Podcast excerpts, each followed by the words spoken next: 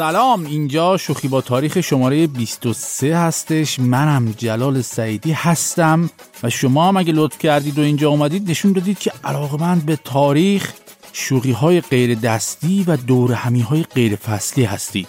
خیلی خیلی خیلی خوش اومدید. شوخی با تاریخ. خب تو اپیزود 22 یه اشاره‌ای به اسم جناب استاد افلاطون کردم، ولی برای اینکه یه وقت استاد از دست من دلگیر نشه شب بیاد به خوابم، حالا میخوام یه کمی در مورد زندگی خود ایشون حرف بزنم. افلاطون تو قرون 3 و 4 قبل از میلاد زندگی میکرد و تو خانواده خیلی همچین ژن خوب طوری به دنیا اومد، چون از طرف پدری نسلش به یکی از پادشاهان یونانی میرسیده، از طرف مادری هم به خانواده‌های اشرافی به هر حال مربوط میشده و برای خودش ماشاءالله هزار ماشاءالله آقازاده‌ای بوده ایشون. اسم افلاطون هم ظاهراً تو یونانی معنیش میشه وسیع، که مثلا تو اسمای ما ایرانی‌ها فکر کنم نزدیکی‌اش مثلا میشه چه می‌دونم اکبر، به معنای بزرگتر. حالا بعضیا میگن افلاطون چون خیلی درشت و همچین قد بلند و چارشونه بوده بهش میگفتن اکبر، یعنی همین چیز افلاطون. ولی خب من خیلی مطمئن نیستم، چون موقعی که به دنیا اومده که چارشونه و پت و پند نبوده که مامان باباش اسمش رو اینجوری بذارن. نمیدونم، تو خب شاید تو قرون قبل از میلاد شاید آدم‌ها از دوران طفولیت همینجوری درسته چارشونه و همچین کت و کلفت از مادر به دنیا میومدن که اینقدر نامگذاری‌هاشون با محتواهاشون میخونده. حالا اینا مهم نیست. این آقای افلاطون ماشاءالله هزار ماشاءالله کلی آثار علمی و فلسفی از خودش به جا گذاشته و مدرسه علوم فلسفه و ادبیات رو هم تأسیس کرده. اون موقع که یکی از شاگردای معروفش تو همین مدرسه همون ارسطویی بود که بهش پرداختیم تو اپیزود قبلی، همون که دندونای زنش و اینا. آقای افلاطون زندگی عشقی خیلی عجیبی نداشته اصلا، یعنی اصلا کلا نداشته. تعطیل، چون ایشون 81 سال زندگی کرد ولی هیچ وقت ازدواج نکرد که هیچ. حتی تو منابع تاریخی یا داستانی یه غیبتی، تهمتی، بهتانی، حاشیه‌ای، حرف زشتی، شوخی خرکی چیزی هم من نتونستم پیدا کنم که مثلا اهل روابط آزادی چیزی، خلاصه ما چیزی کاسب نشدیم، هرچی گشتیم. ولی خب تا دلتون بخواد این استاد در زمینه روابط زن و مرد فلسفیده، فیلسوف بوده دیگه، و از همین جاست که تو رادار ما قرار میگیره. او خطرناک شدیم، ما رادار داریم. اصلا اصطلاح عشق افلاطونی یا همون عشق پلاتونیک رو حتما شنیدید دیگه، صاحبش همین آقای پت و پهنیه که داریم دربارش حرف میزنیم. حالا عشق افلاطونی چیه دقیقاً؟ یه سری ها میگن عشقیه که مسئله جنسیت و رابطه جنسی توش مطرح نباشه اصلا، که خب کی دیده، کی تجربه کرده همچین چیز رو اصلا. رابطه نزدیک بدون در نظر گرفتن جنسیت و رابطه فلان و این حرفا رو ما بهش میگیم رفاقت دیگه، عشق نیست که، همون جاسپرند خودمون.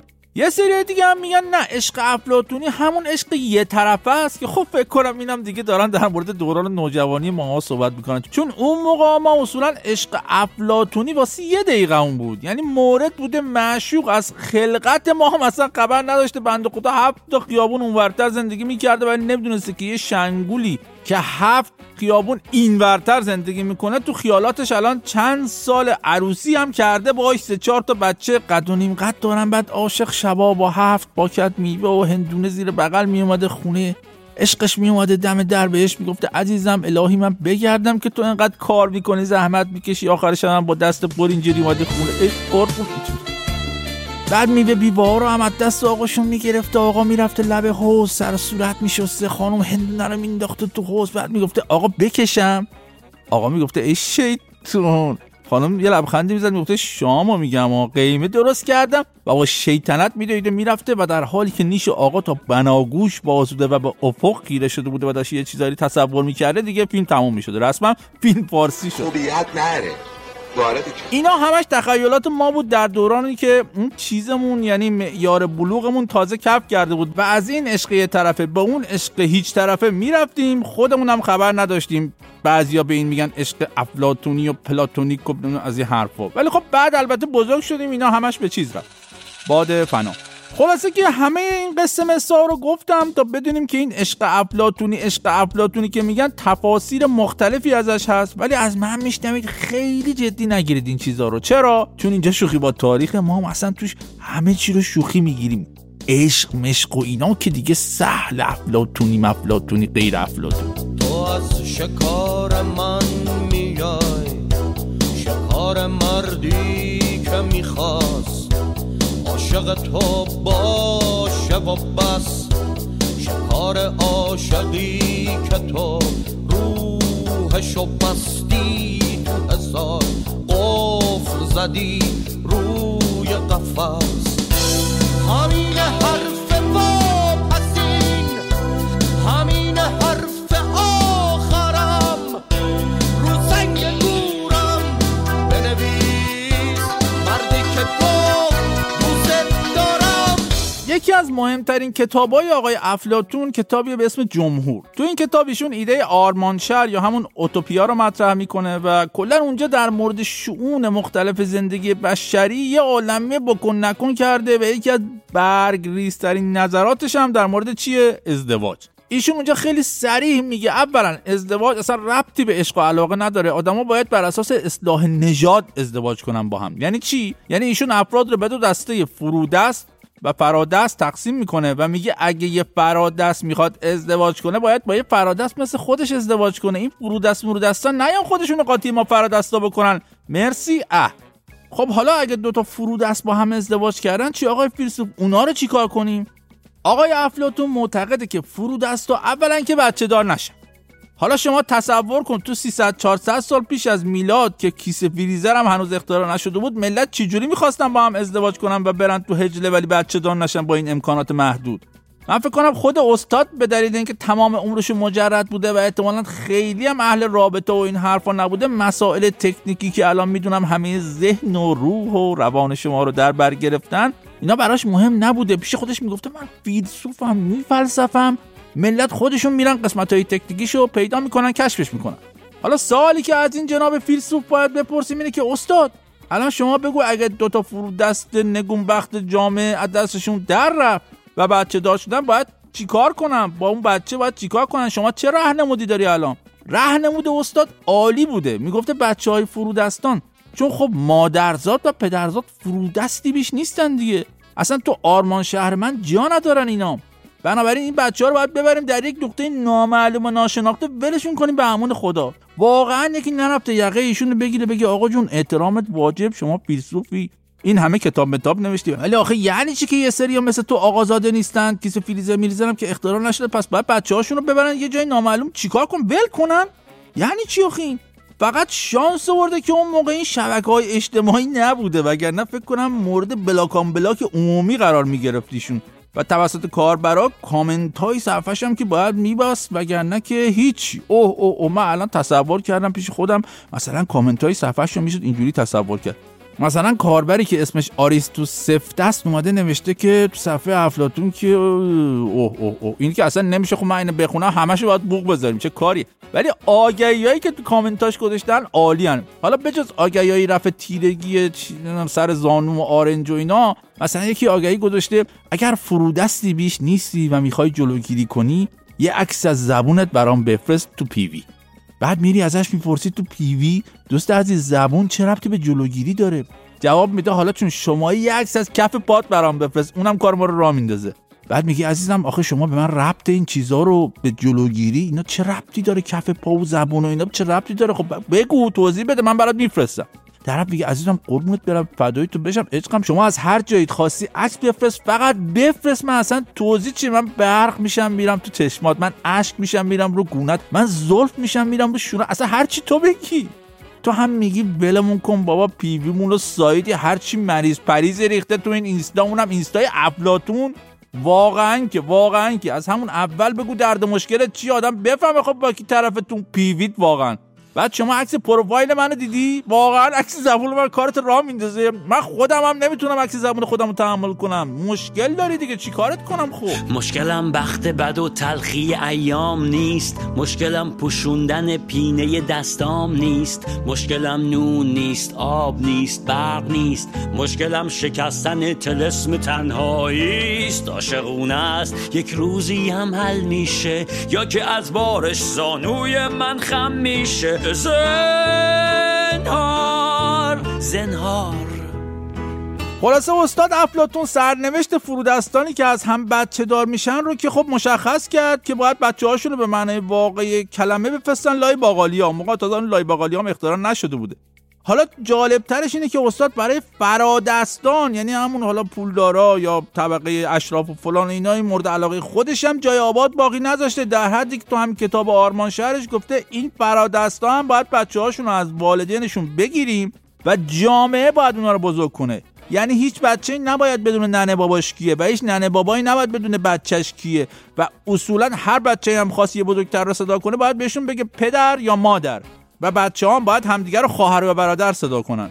یعنی من فکر کنم تو زندگی خانوادگی فیلا و اسبای آبی هم بیشتر عشق و علاقه و عاطفه حاکم باشه تا این زندگی خانوادگی آرمان شهری که آقای افلاطون برای ما داره تصویر میکنه. یعنی فیلا و اسبای آبی فرقشون با ما آدما اینه که دیگه افلاطون مفلاطون ندارن براشون تز بده و کتاب بنویسه بگه این خوبه این بده، این کارو بکنید این کارو نکنید.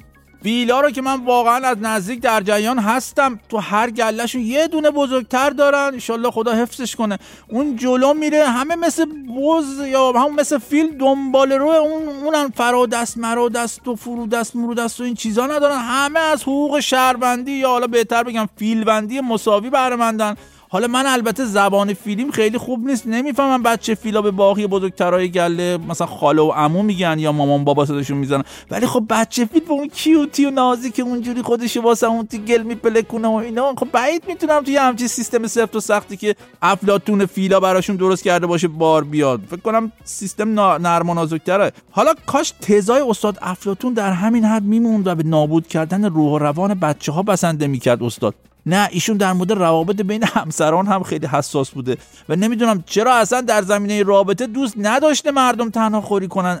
اصلا جمله ازش نقش شده که گفته زنان بدون استثناء باید همسران اشتراکی مردان باشند و هیچ کسی همسر اختصاصی نخواهد داشت. در ما دیگه ببینین افلاطون چقدر شورشو در آورده بوده که شاگردش استاد ارسطو هم صداش در اومده بود در موقع که بابا حالا درسته من خودم با تعداد دندونای زنم مشکل دارم و این حرفا، یعنی دندونای زنان به طور کلی، ولی دیگه اینا به قول بچه‌ها تو ماچ استاد. من به نظرم بازم کمکاری کرده ارسطو، وگرنه اینا همون موقع هم که در اوقات فراغتشون معلم و شاگردی یعنی با هم میرفتن روغن میمالیدن به تن و بدن هم دیگه، خب بعد ارسطو یه وقت خوبی رو پیدا می‌کرده وقتی که استاد قشنگ چرب و چیدی شده بوده سر کیف بوده، بهش میگفته استاد شما نمیخوای ازدواج کنیم؟ افلاطون میگه ازدواج؟ من فیلسوف شهیر استاد حرفشو نزن. ارسطو میگه استاد بابا شل کن، اون فیلسوف شهیر و اینا که واسه روزاست تو درس و کتابه، شما شبا میری خوره نمیخوای یه همدمی داشته باشی با همه شامی بخورید چایی بخورید بعدش یه رابطه بریم بخوابین.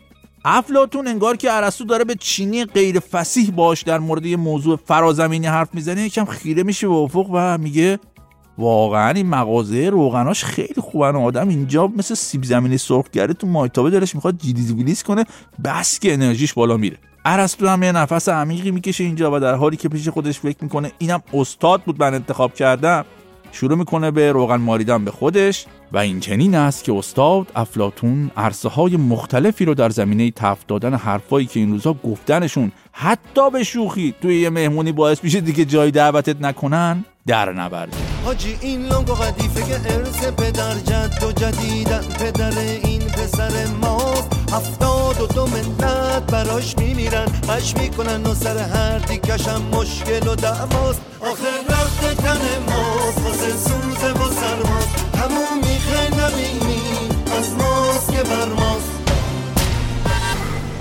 فردریش انگلس رو اگه بخوایم در چند کلمه توصیف کنیم میشه فیلسوف، نویسنده و انقلابی کمونیست اهل آلمان که عملاً در قرن 19 میلادی وقتی تو انگلستان زندگی میکرد نزدیکترین رفیق و همکار و یار گرمابه و گلستان و بوستان و کلیل و دمنه و مصدوی معنوی باقی موارد کارل مارکس بود و همین مارکسیسم و کمونیسمی که بعداً نصف دنیا رو رسما در نوردید یه جورای محصول همکاری این دو بزرگوار بود، یعنی فردریش انگلس و کارل مارکس.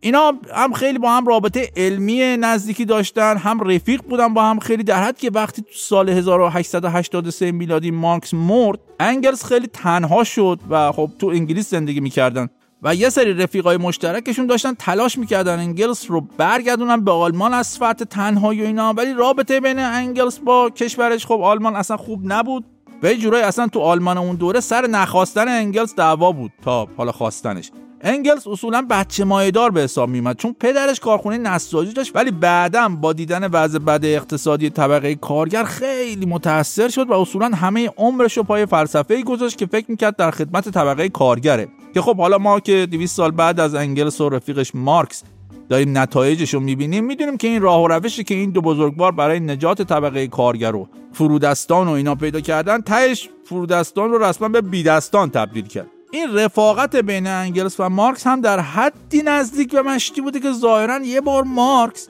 یه شیطونی کرده بوده که در سر این شیطونی اون خانم خدمتکاره که تو خونشون کار می‌کرده یه مقادیر کم اندکی حامله شده بوده و بعدم یه پسر کاکلزری و اینا نتیجه اون شیطونی شده بود و پدر فلسفه نجات فرودستان اینجوری شیطونی کرده بود. به هر حال درست خدمتکار خونه مارکس هم فرودست به حساب میاد و آقای خونه کلی هم در دفاع از حقوقش فلسفه بافته و تافته، ولی خب به هر حال فرودستان هم آپشنای جذاب فیلسوف پسندی دارن که حتی مارکس هم نمیتونسته ازشون بگذره. حالا مارکس خب آدم خیلی اهل خانواده‌ای بوده، با زنش هم خیلی رابطه صمیمانه‌ای داشته و اصلا کسی فکر نمی‌کرد پدر اندیشه چپ و مارکسیسم و مدافع حقوق کارگران و فرودستان و اینا بتونه با حفظ سمت پدر بچه خدمتکارشون هم باشه. اینه که با انگلس نشستن گفتم وای چیکار کنیم، حالا زشته تو در و همسایه فک و فامیل زنم، بابا چی بگیم، خانم مارکس چی، اون بنده خدا اذیت میشه اگه بفهمه همسرش، یعنی بنده یعنی آقای مارکس فیلسوف شهیر زده خدمتکارشون رو چیز کرده. اینه که انگلس رفیق شفیقش با یه سیس پهلوانان نمیمیرندی اومد به میدان و گفت که داداشم اصلا خم به ابرود نیاری یا من هستم. مارکس گفت داداشم دمت گرم هستی ولی الان فقط بودن تو کمک نمیکنه، این خانم داره میزاد بچه‌م مال منه مثل که پسرم از پدر سوخته. انگلس گفت داداش چی فکر کردی، فرودست من و تو نداره که، من این بچه رو گردن میگیرم میگم کار منه اصلا. مارکس گفت نه داداش اصلا حرفش هم نزن دیگه، حالا رفاقتم حدی داره، بچه منه که نمیشه گردن بگیری. انگلس گفت داداش من پاش بیفته زنتم گردن میگیره. حالا اینو البته دقیقاً نگفت ولی خب خلاصه گردن گرفت دیگه، رفاقتم خداییش رفاقت اینا. بعد ما به رفقای شوخی با تاریخ میگیم برای این پادکست رو گردن بگیرید، با رفقاتون شیر کنید. بعد یه سریاشون میگن باره بابا دیگه روت زیاد نکن، همین که گوش میدیم خودش خیلیه. توقعات ما به خدا در همین حده، وگرنه ما که تا حالا یه خدمتکار رو از نزدیک هم ندیدیم که از کسی بخوایم چیزیشو گردن بگیره. به هر حال انگلس هرچی که بود ولی رفیق با معرفت و گردنگیری بود، ولی حیف کاش قصه ما و انگلس همینجا تموم میشد و پروندهش تو شوخی با تاریخ همینطوری با پایان فردینوار بسته میشد. ولی خب دیگه قصه انگلسمون ادامه داره، یه تو که پا بریم ببینیم نظر عمو شهرام در مورد این رفاقت ها چیه. برمیگرد رفیقم و رفاقتم، با رفیقم پاک و با صداقتم، به دروغ نمیدهم شهادت، به حسادت نکردم عادت، به خدا قسم به هرچی عشق پاک قسم، که دورنگی و درویی رو نمیشناسم.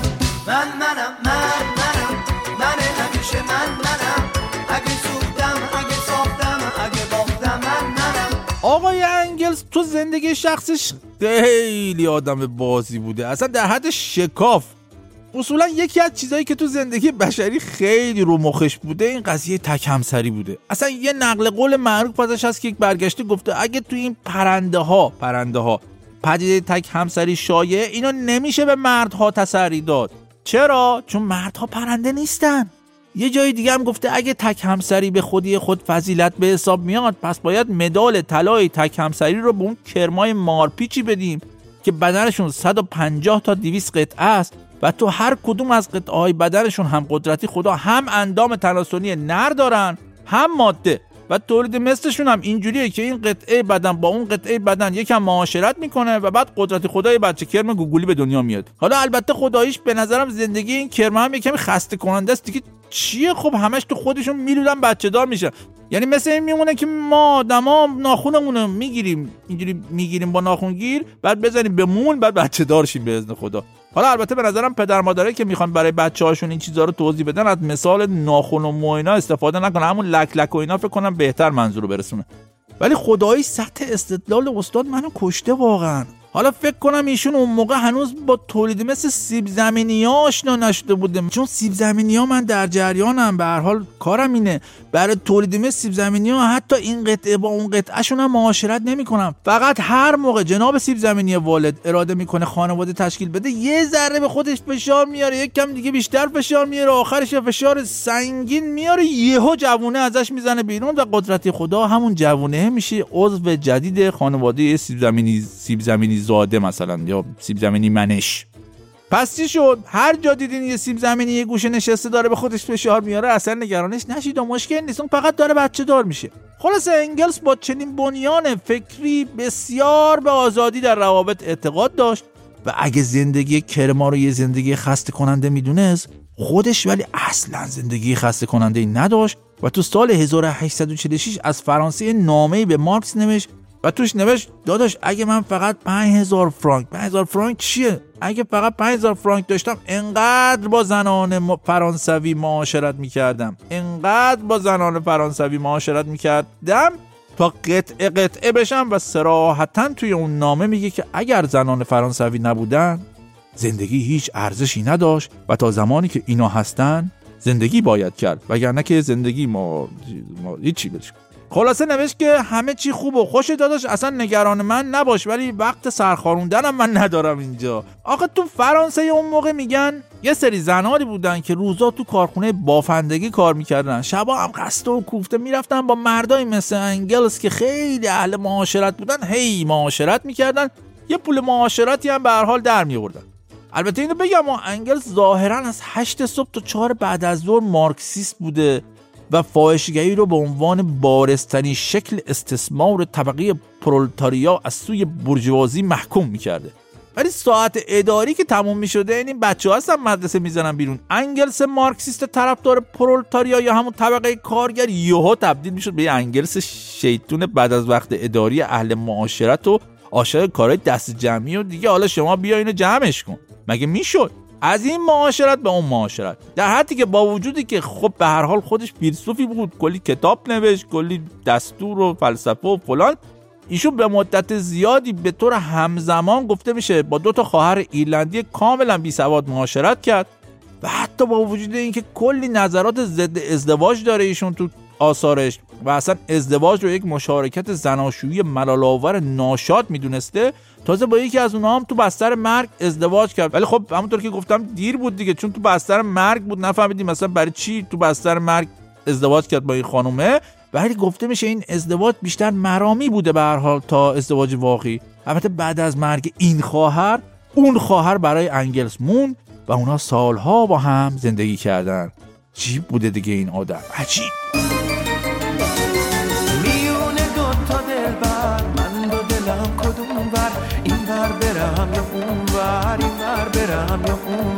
یکیش سیاه گیسوش آبشار ریخته بردوش، یکیش طلای طلایی با چشم کهربایی، یکیش شلوغ و تناز عاشق رقص و آواز، یکیش متین و سنگین ساکت و ناز و شیرین. میون دوتا دلبر من دو دلم کدوم بر، این ور برم یا اون ور، این ور برم یا اون ور. یه بار یکی از این بچه‌های فامیل ما میاد به باباش میگه معلم من بهم تحقیق داده بابا جون که گفته برو درباره عمه عطار تحقیق کن.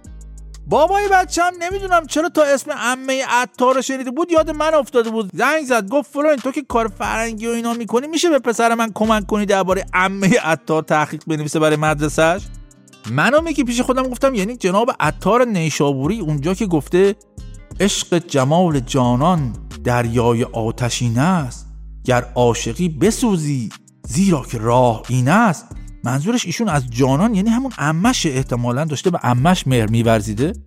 خلاصه ای به این رفیق ادیب زنگ زدیم، به اون دوست فریخته پیام دادیم که آقا این عمه عطار چی قضیه‌اش که یهو دیدم بابای بچه فامیل دوباره داره زنگ میزنه که هار هار هار هار. ما تازه فهمیدیم به بچه‌مون گفتم برو در مورد عمه عطار تحقیق کن، این بچه فکر کرده میگم برو در مورد عمه عطار تحقیق کن.